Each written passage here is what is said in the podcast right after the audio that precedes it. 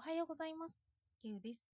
私はケウブログ哲学を身近にを運営しています。主にツイッターで活動しています。今日はレビット論文最終回になります。今までやってきて、とうとう読み終えました。ただし、最後の最後に来て、レビット論文に専門用語が多数使用されていました。アンバンドリングとか、センチメントとか、PER、株価収益率、最後の最後に来てレビットについて語れるかもと思っていたのに、これは経済の勉強しないとわからないなと改めて思うことができました。これは哲学においても、おそらく他の学問にも当てはまるんですけど、基礎知識がないと理解ができないということですよね。その言葉で詰まるから、その先に進めないというのがあります。哲学も難解だなと思うのは、その哲学用語が身近になっていないからなんですよね。ここに来て、経済もまだまだ勉強しないといけないなと思わされました。ただ、この専門用語の根本にある思想だけ見ていこうと思います。最後は、恐竜企業と生き残りの鍵は買収による多角化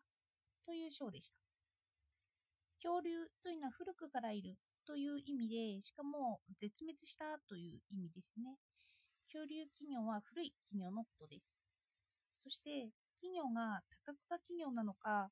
専業企業かなのかによって生き残り率が違うということを話していました。専業とか垂直統合型は恐竜と化すとレビットは述べています。古くなって滅びていくというようなことを言っているんですよね。専業だと。専業を多角化にしている企業の方が投資家が好むので成長しているという話でもあります。それはあの投資家も定石や固定概念に大きく頼っていて、ステレオタイプになることからこのような傾向が出るという結果が出ているそうです。人の固定概念をベースに戦略を立てるという発想から多角化にした方がいいよという発想が出てきています。そうですね。その固定化された概念から変化をしなくてはいけないということが導き出されます。投資家に目をつけてもらうために多角化して目立とうとレビットは後押しもしています。一つのバスケットに多くの卵を持っていては危険すぎるという状況をなくした方、卵を大きく、卵を持っていて危険だという状況をなくした方がいいというふうに述べていました。これは私たち個人でもいろんな副業を持つといいって言われています。もし会社がダメでも他の仕事で生活をしていけるような複数の仕事です。または視覚的な意味でもいいかもしれないです。何か会社で嫌なことがあっても視点を切り替えて家庭の私とか副業している私に切り替えることで気持ちに余裕が生まれます。本文を抜粋しますね。本校では専業化、多角化かという切り口で企業を分類し、両者を比較してきたが、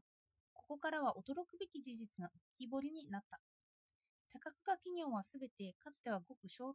粒の専業企業だった。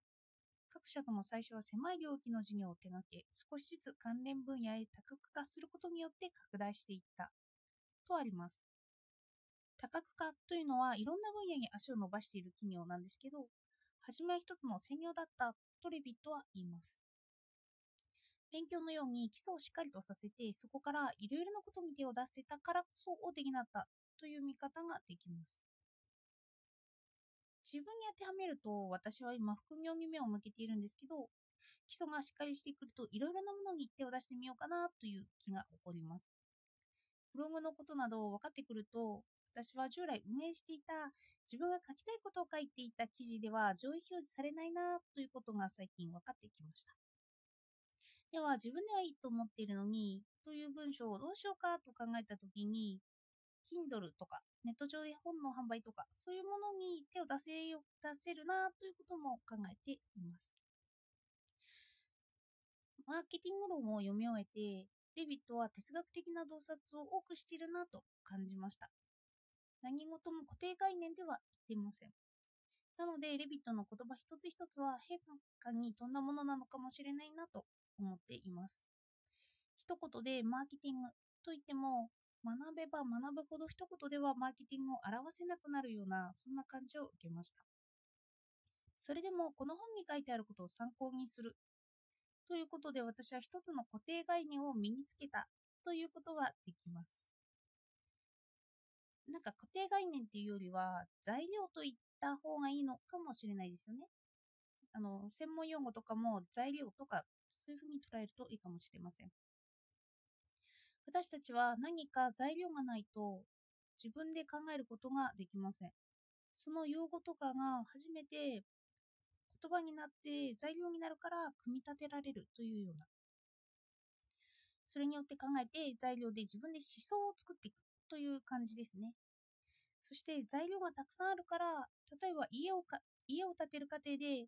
この部分はいらなかったとか自分で選択することも可能なんだろうなと思います。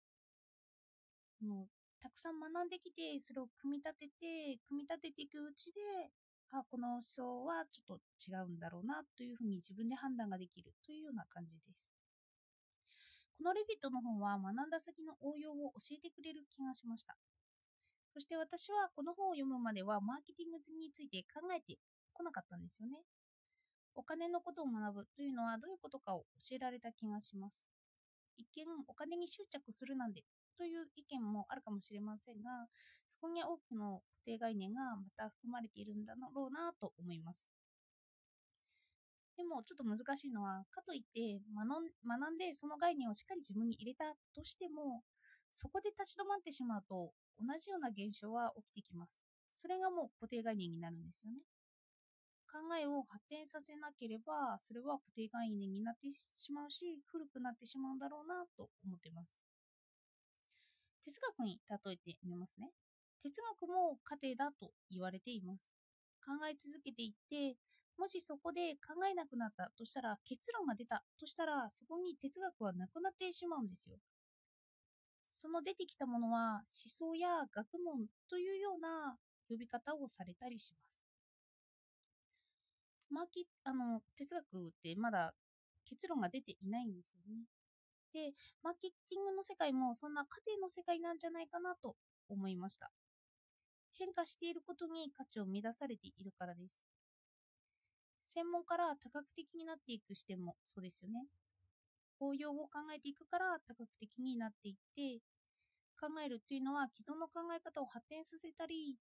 他に結びつけたりするからです。